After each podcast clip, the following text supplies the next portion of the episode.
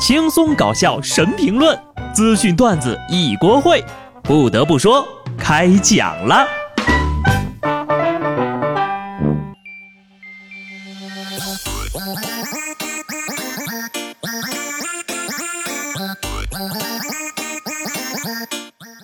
Hello，听众朋友们，大家好，这里是有趣的。不得不说，我是机智的小布。我觉得啊，人类真的是很神奇。小时候特别不怕死，但又特别热爱活着，什么样的三无零食都吃过，什么样危险的游戏都敢玩。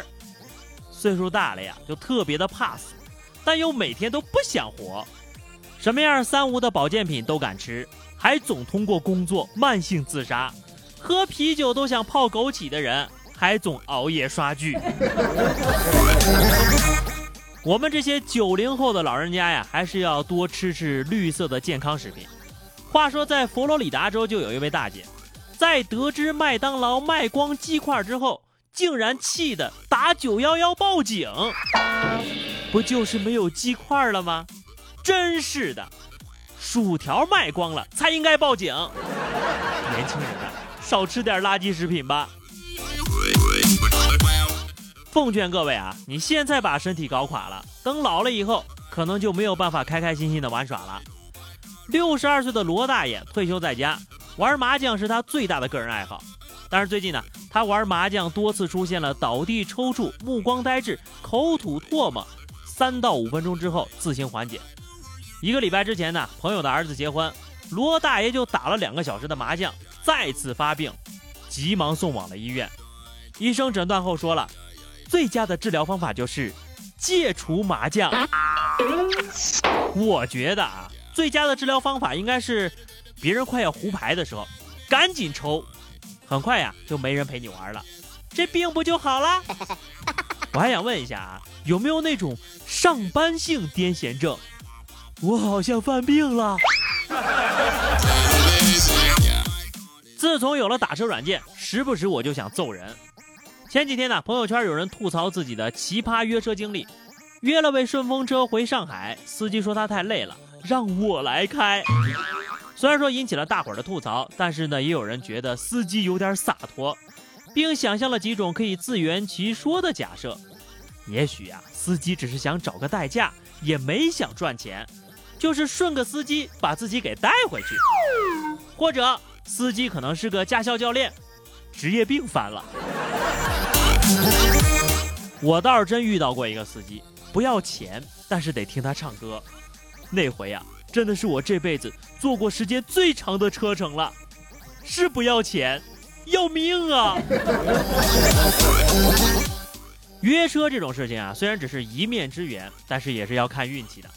曾经就有人用这个约车软件叫顺风车，来接他的竟然是一辆拖拉机。而且啊，这车的后斗里还装着很多红薯，也是因为着急，这乘客呀就直接上了这辆车了，实在是太拉风了。不过呢，一路上聊起天来还是挺畅快的。最后呀，还买了一袋红薯，这车开的值啊！其实这顺风车叫来卡车、货车、拖拉机呀，还不算什么。要是有人开着一辆救护车来救你啊，不来接你，你敢上车吗？前段时间呢，就有位网友因为没有赶上高铁，就叫了一辆从杭州到上海的顺风车。当时那软件上显示的是起亚轿车，到地方呀，发现来了一辆救护车，车上还标着呢“上海急救幺二零”。这救护车都能接私活了呀！后来一问才知道，这辆车呢是上海急救中心订购的新款车，还没有上牌交货验收呢，属于救护车改装的企业车辆。使用的是物流公司的临时牌照，没有正式上岗，顶多就算个低配的 cosplay 吧。每一次叫车呀，都是一场说走就走的旅行，但是百密一疏，总会有时候失了分寸。之前呢，还有一位帅哥用打车软件叫来了一辆公交车，这可算是折扣价优享包车服务了呀。坐在最后一排，那都有一种登基的感觉，仿佛君临天下。可是呢，你可别太兴奋了，万一司机一个急刹车，说不定就驾崩了呀。说到车，十六号晚上呀，大连民警在执勤的时候，对一辆白色的奥迪例行检查，发现该车未粘贴有效的校验合格标志，也没有随身携带。民警进一步检查，竟然在后排的地垫下发现了一副奇葩的号牌“辽 B B B B B B”。最后呀，因为伪造、变造机动车号牌，司机被处以罚款五千元、行政拘留十五日的处罚。我说大哥呀。你这号牌不单假，而且这币装的有点过头了呀，六个币呀，大概比二币蠢了三倍多吧？你这是把自己的想法写上去了呀？虽然说这车主最后表示自己只是出于好玩的目的，并没有悬挂，但是根据相关的法律，这样的行为同样要受到处罚。都是币多惹的祸呀！下回办假证的时候上点心，找个说话利索的，别哆嗦了。六个八我都能理解你，你六个 B 是什么操作？还是喝罐六个核桃补补脑子吧。全国首个都是 B 的车牌号并不够震撼，下面这事就厉害了，全球首家线上法院上线啦，性感律师在线辩护，更有每日法官宣读判决书哟。杭州互联网法院十八号上午正式挂牌，这是全世界第一家互联网法院。将集中管辖杭州地区的网络购物合同纠纷案等涉网案件，实现涉网纠纷在线审。可以审理的案件包括互联网购物服务、小额金融借款等合同纠纷、互联网著作权权归属、侵权纠纷、利用互联网侵害他人人格权纠纷等等。这回是真键盘断案了。看到杭州呀，我就明白了。那赔偿款估计都是得支付宝转账吧。我打算去上诉了啊，希望可以判决不扫，终身不得网络购物。